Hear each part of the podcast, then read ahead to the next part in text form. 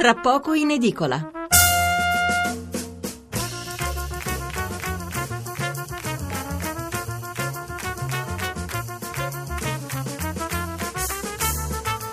Buonasera Stefano Mensurati e benvenuti all'ascolto dell'ultima puntata dell'anno di Tra poco in edicola, la rassegna stampa notturna di Radio 1 che tornerà in onda puntualmente lunedì 2 gennaio. 800 05 05 78 il numero verde per intervenire in diretta e 335 699 29 49 il numero per inviarci un sms. E senz'altro l'uccisione a Sesto San Giovanni del killer di Berlino, la notizia che domina tutte le prime pagine di sabato 24 dicembre, vigilia di Natale. Una notizia che ha fatto tirare un sospiro di sollievo in tutta Europa, ma che pone anche una serie di interrogativi. Come ha fatto ad allontanarsi così facilmente dalla Germania? Perché è venuto qui da noi, dove aveva intenzione di andare, naturalmente? E cosa cambierà adesso sul fronte del rischio per un paese come l'Italia, che potrebbe diventare l'obiettivo di una vendetta? E anche cosa ci insegna la gestione complessiva di questa vicenda, che è ancora avvolta da parecchi punti oscuri? E poi, non ultimo, ultima domanda, insomma, se era proprio necessario rivelare i nomi dei due poliziotti che lo hanno intercettato ed eliminato. Ne parleremo fra poco dopo la lettura dei giornali, apriremo anche una finestra sulla Polonia. Perché? Perché l'autista del tir sequestrato da Anis Amri è dirottato sulle bancarelle del mercatino di Natale, è a suo modo un eroe, ma è stato presto dimenticato. Allora, dopo l'una parleremo invece del Natale, lasciamo da parte un po' i problemi di tutti i giorni, le angosce, e parleremo delle nostre tradizioni che qualcuno vorrebbe anche sopprimere o autocensurare per un malinteso spirito di accoglienza e di tolleranza. Un Natale che, diciamo la verità, non riusciamo più a vivere in serenità per tanti problemi, dalla mancanza di lavoro a tutte le insicurezze che ci condizionano. Ne parleremo diffusamente assieme a vari ospiti, ricordando alcuni aspetti che contraddistinguono il Natale italiano, dal presepe all'albero, dal panettone al torrone. Non riusciremo a chiudere la puntata con sole e belle notizie, perché avremo titoli su inchieste varie, e poi sul Monte dei Paschi e su altro ancora, ma insomma qualcosa di distensivo per le ultime battute lo troveremo senz'altro, almeno spero. Allora partiamo con l'uccisione del terrorista tunisino. Il Corriere della Sera, il killer in fuga ucciso a Milano. La Repubblica, così è finita la fuga del killer. La Stampa, ucciso il killer, ora si indaga in Italia. Il Quotidiano Nazionale, Giorno, La Nazione, Resto e Carlino, agenti eroi fermano il boia, strage di Natale, il killer di Berlino ucciso durante un controllo a Sesto San Giovanni, ferito uno dei poliziotti, polemica sul Viminale, non doveva divulgare i loro nomi. 5 richiami in prima pagina, l'ultimo video, il testamento di Amri, vi sgozzerò. E poi Milano, crocevia dei jihadisti, la fuga e le protezioni, ancora.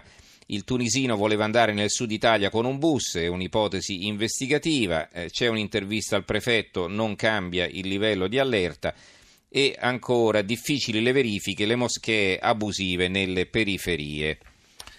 Il Sole 24 Ore, Milano, ucciso il killer di Berlino, Angela Merkel, grazie Italia, qui non è l'apertura ma è di spalla, loro aprono con il Monte dei Paschi. Anche qui ci sono però 4 commenti dei quali abbiamo il titolo in prima, Non abbassare la guardia di Alberto Negri, e ancora con il successo aumenta anche il rischio sicurezza, governo e prevenzione di Marco Ludovico, e di Ivan Cimarusti, quelle cellule tra Italia e Francia che aiutavano Amri, la rete del terrorista, e infine Foreign Fighters, un esercito libero di attraversare i confini europei di Roberto Bongiorni. Il Giornale, una bestia di meno grazie alla polizia, Amri morto in una sparatoria, resi noti i nomi degli agenti eroi e polemica, caccia ai complici jihadisti in Lombardia, ora l'Italia è nel mirino. Alessandro Salusti, vi leggo la parte centrale del suo commento, è andata così, dopo aver spiegato che cosa è successo, e la cosa ci rassicura più che se il vigliacco fosse caduto in un blitz delle teste di cuoio per una soffiata dei servizi segreti. Vuol dire che funziona la base dell'apparato di sicurezza, quello che deve proteggerci nella quotidianità e non solo nella straordinarietà. E probabilmente è finita non a caso in Italia, alle porte di Milano, la fuga di un terrorista del quale non piangiamo la morte.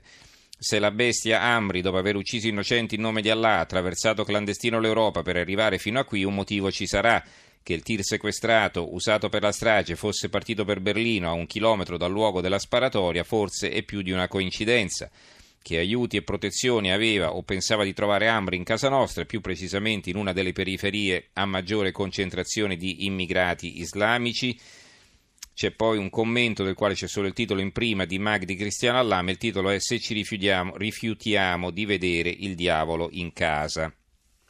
L'Avvenire di taglio centrale, loro invece aprono con il Natale, l'ultima stazione del jihadista, ucciso il killer di Berlino, poteva colpire ancora. C'è un'intervista al ministro della difesa Pinotti, assurda l'equazione profugo uguale terrore, e la polemica, Grillo e Salvini gareggiano sulle espulsioni. Il Fatto Quotidiano, qui è una falsa apertura sotto la testata, loro l'apertura la dedicano alle indagini sul ministro Lotti. Milano, ucciso lo stragista e Minniti svela gli agenti, la prima gaffe è il pericolo di ritorsioni, il nuovo Viminale. Libero, Italia-Germania 1-0, ucciso dalla nostra polizia il terrorista di Berlino, noi disprezziamo e sottopaghiamo le forze dell'ordine ma sono le migliori d'Europa, la Merkel aveva promesso 100.000 euro d'Italia, lei ora ci ringrazia ma non versa. Il commento di Renato Farina, il pericolo viene dai clandestini, per evitare stragi bisogna tornare allo Stato di diritto, l'illegalità porta al carcere e alla jihad. Perché Amri è tornato, siamo la culla dei fanatici, è un altro articolo firmato da Gianluigi Paragone.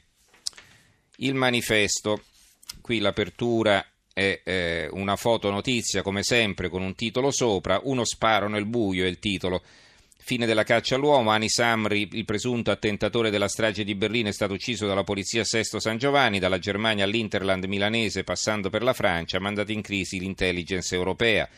Il governo italiano teme reazioni e ora Angela Merkel cede alla linea dura sugli immigrati. Non ci sono commenti al riguardo. Poi l'Unità. Sull'Unità abbiamo invece questo titolo, un assassino spietato e un poliziotto in prova. Ucciso a Sesto il killer di Berlino, ha viaggiato per mezza Europa, si indaga sulla rete italiana. Qui il commento è affidato ad Adriano Sofri. Il titolo è «Fra prevenzione e chirurgia». Cosa scrive Sofri? Ci sono persone che anche di fronte a crimini atroci come il massacro di Berlino e l'assassinio del bravo camionista polacco non rinunciano a interrogarsi sulle nostre colpe. Le colpe di un accidente che ha nella sua storia antica e recente colonialismo, razzismo, guerre di interesse, eccetera. Bisogna rallegrarsi che esistano persone così, a condizione di riconoscere l'equivoco in cui incorre la loro interrogazione. C'è un tempo in cui un invasato affiliato a qualunque fanatismo e armato di qualunque arma, kalashnikov o coltello o aereo o camion vi si para di fronte per ubriacarsi del vostro e del suo martirio. Qualunque storia ve l'abbia portato di fronte c'è una sola cosa da fare con ogni mezzo, fermarlo, ucciderlo anche prima che continui a uccidere per dirlo con le parole intere. È successo nelle strade di notte di Sesto San Giovanni, è così per un invasato ed è così anche per un intero esercito di invasati che si fa Stato e rende abitudine collettiva e disciplinata l'impulso alla ferocia che può impadronirsi di un individuo e si compiace di uccidere all'ingrosso e darne spettacolo e farne la chiave del proprio reclutamento. L'intero sedicente Stato Islamico in Siria e in Iraq che ci sta di fronte come lo scellerato Anis Amri nella notte milanese. Allo Stato Islamico si è consentito di imperversare per anni senza che l'equivalente di una brava pattuglia di polizia andasse a fermarlo. In questa incredibile inerzia, l'equivoco sul tempo dell'interrogazione sulle nostre colpe ha avuto il suo peso. La Verità, uno di meno è l'apertura. Pietà per i morti ma non per tutti, ucciso l'attentatore di Berlino. Cercava il martirio, ha trovato la giustizia a Milano. Ma c'è poco da festeggiare, i controlli in Europa non funzionano e l'Italia pare essere la centrale del terrore. Ancora Il Foglio.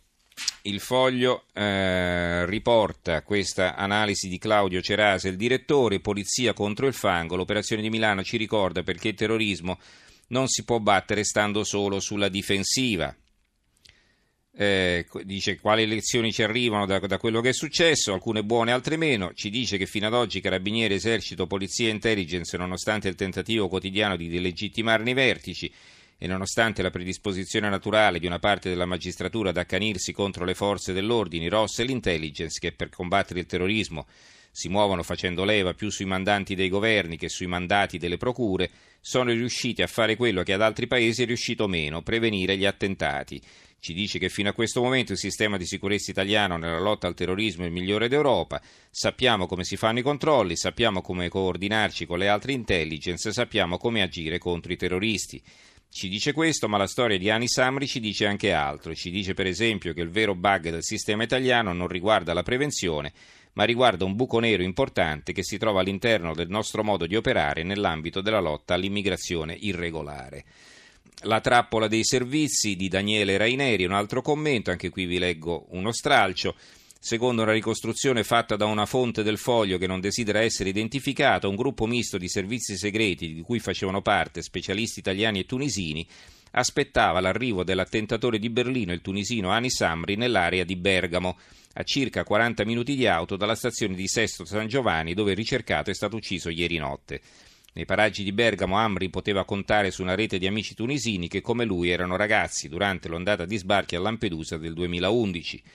Molti di questi sono originari della zona di Ariana, a Tunisi non sono islamisti radicalizzati e appartengono piuttosto alla piccola criminalità di sussistenza, gente che ha dormito sui treni o all'aperto come anche lui aveva fatto anni fa. A ormai 3 giorni di distanza dall'attentato di Berlino, l'intelligence sorvegliava quella zona perché puntava su un ritorno a casa di Amri, ovvero una tappa nella realtà che gli era più familiare dopo la Germania.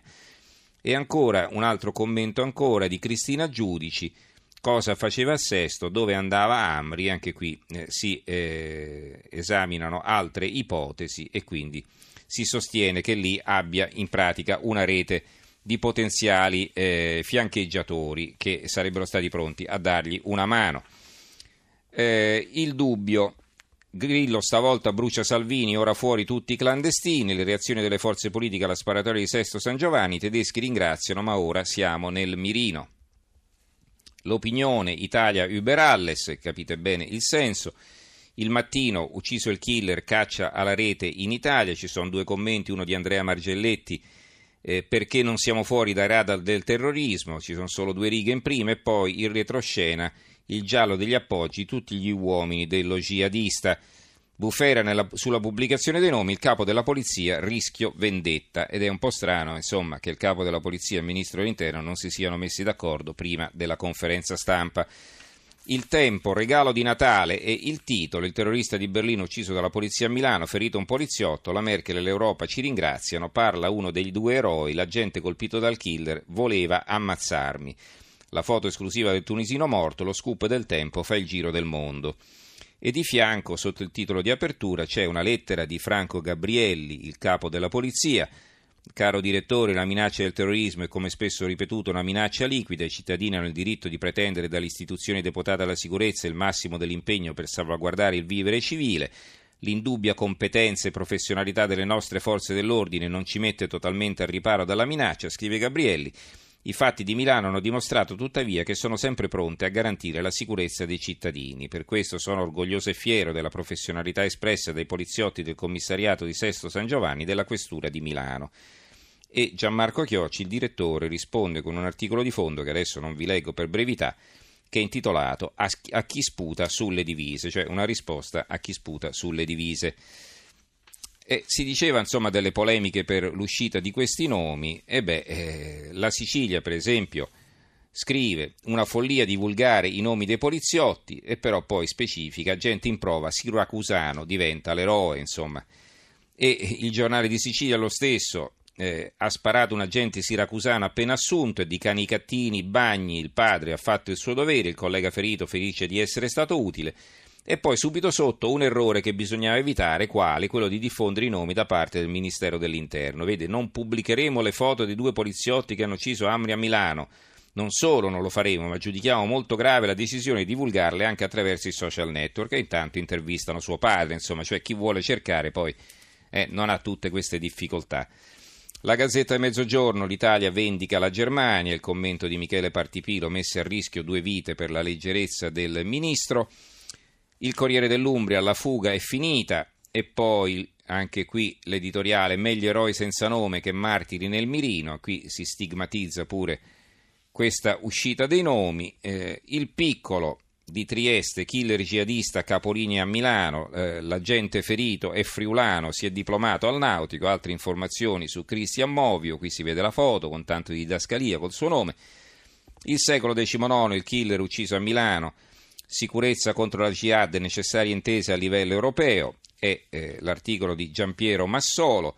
Il Gazzettino di Venezia, infine, caccia la rete italiana del terrorista, il tunisino intercettato mentre tornava in Sicilia, ora si cercano i suoi contatti, l'ipotesi del suicidio a Milano. Adesso questo è l'unico giornale che dice che anziché essersi sparato, insomma, si sia suicidato. Poliziotti eroi, il ferito è friulano, ma i nomi svelati diventano un caso.